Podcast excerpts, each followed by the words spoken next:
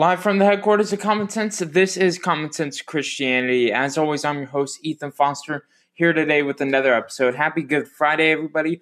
I hope you guys are doing well during this time of crisis and uncertainty. Uh, hope you guys are staying safe. And I just wanted to read some scripture with you guys to give my perspective on it. I'm sure if you are uh, a Christian of any sort, you have read these passages of scripture.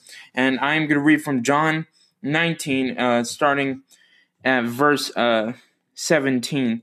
And it says, So they took Jesus away, carrying the cross by himself. He went to the place called Place of Skull in Hebrew, uh, Golgotha.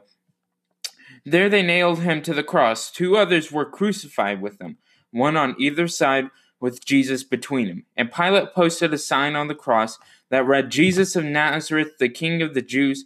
The plate the place where Jesus was crucified was near the city. Uh, and the sign was written in Hebrew, Latin, and Greek so that many people could read it. So the leading priest objected and said to Pilate, Change it from the king of the Jews. He said, I am the king of the Jews. Pilate replied, No, what I what I have written, I have written. When the soldiers had crucified Jesus, they divided his clothes among the four of them.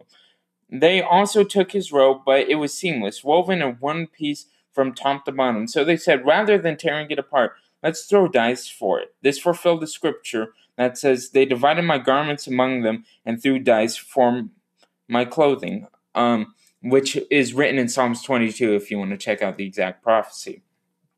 So that is what they did. Standing near the cross were Jesus' mother and his mother's sister, Mary, the wife of uh, Clopas, and Mary Magdalene.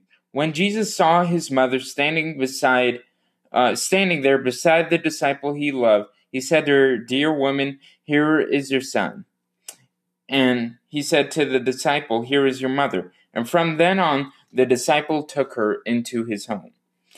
Jesus knew that his mission was now fulfilled, and and to fulfill scripture, he said, I am thirsty. A jar of sour wine was sitting there, so they soaked a sponge in it, put it on a hyssop branch, and held it up to his lips. When Jesus t- tasted it, he said, It is finished. Then he bowed his head and released his spirit.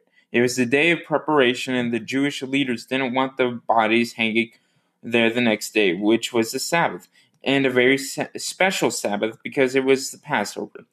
So they asked Pilate to hasten their deaths by ordering their legs be broken, and their bodies could be taken down. So the soldiers came and broke the legs of the two men crucified with Jesus, but when they came to Jesus, they saw he was already dead, so they didn't break his legs.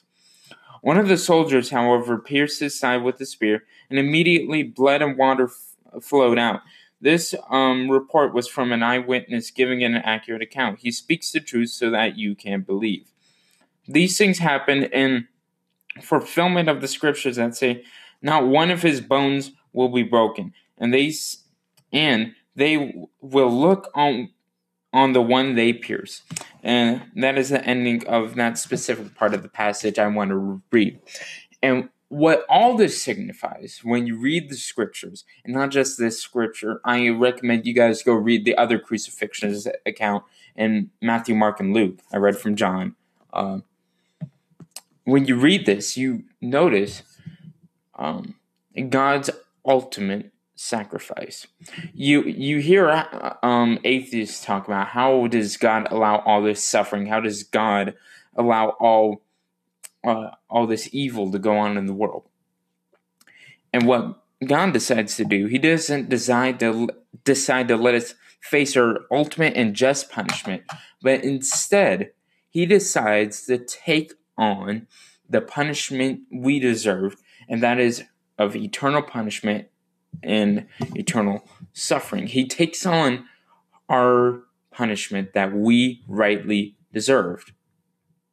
And this is something I want to get the audience here to, to notice that this is the ultimate love of Christ. Christ's sacrifice for our sins. We didn't deserve it. We didn't deserve him to face this suffering.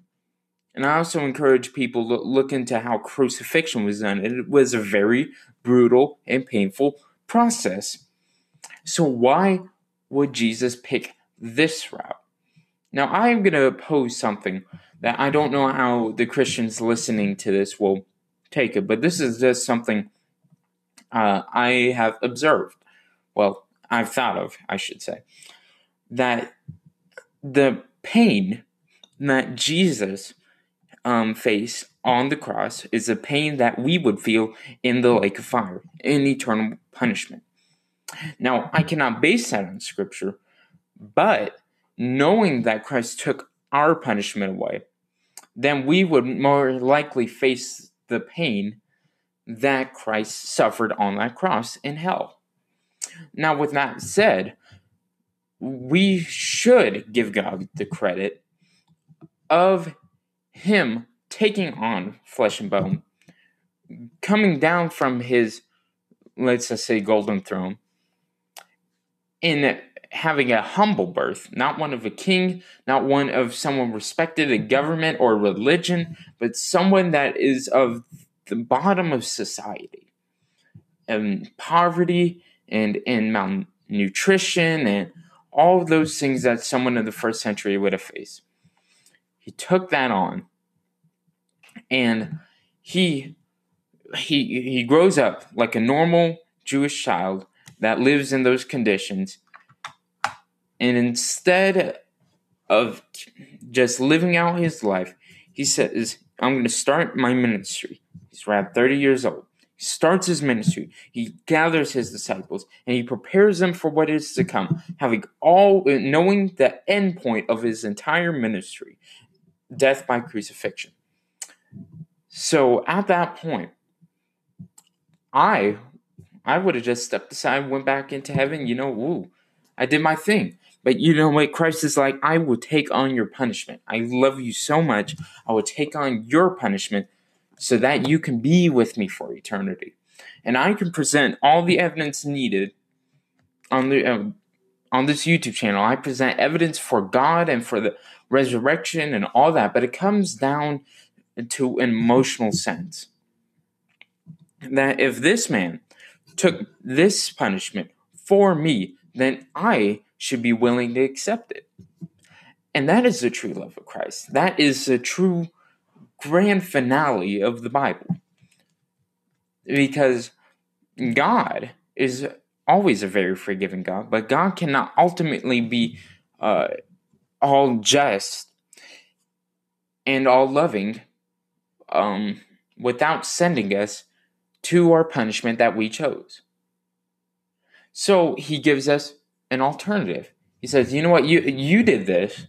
I have to punish you for it through death, and I can't let you into my presence unless you somehow get rid of all the sins you have done and all the sins you're going to do." So that's where Jesus steps in. Jesus took on the punishment. Jesus took on uh, the punishment we deserve and that we should have faced. And that is something very, very important to understand when discussing this whole narrative going on in the Gospels. Because when Jesus takes it on, he says, It is finished. It is totally finished. I took it all. I took on the burden of the billions and the billions of sins of people that have been committed. And that is why we remember this day, Good Friday. And that's why we remember today, and we should be joyful that God loved us enough to sacrifice for us. And that is the point I wanted to get at uh, today. Thank you guys for tuning in to this episode of Common Sense Christianity. Subscribe if you're on the YouTube channel. Follow our Instagram account. If you're on the podcast, check out all, um, both of them. Subscribe, like, uh, email me at Common Sense Christianity podcast at gmail.com uh, if you have any questions. And until next time, I'm Ethan Foster here with Common Sense Christianity.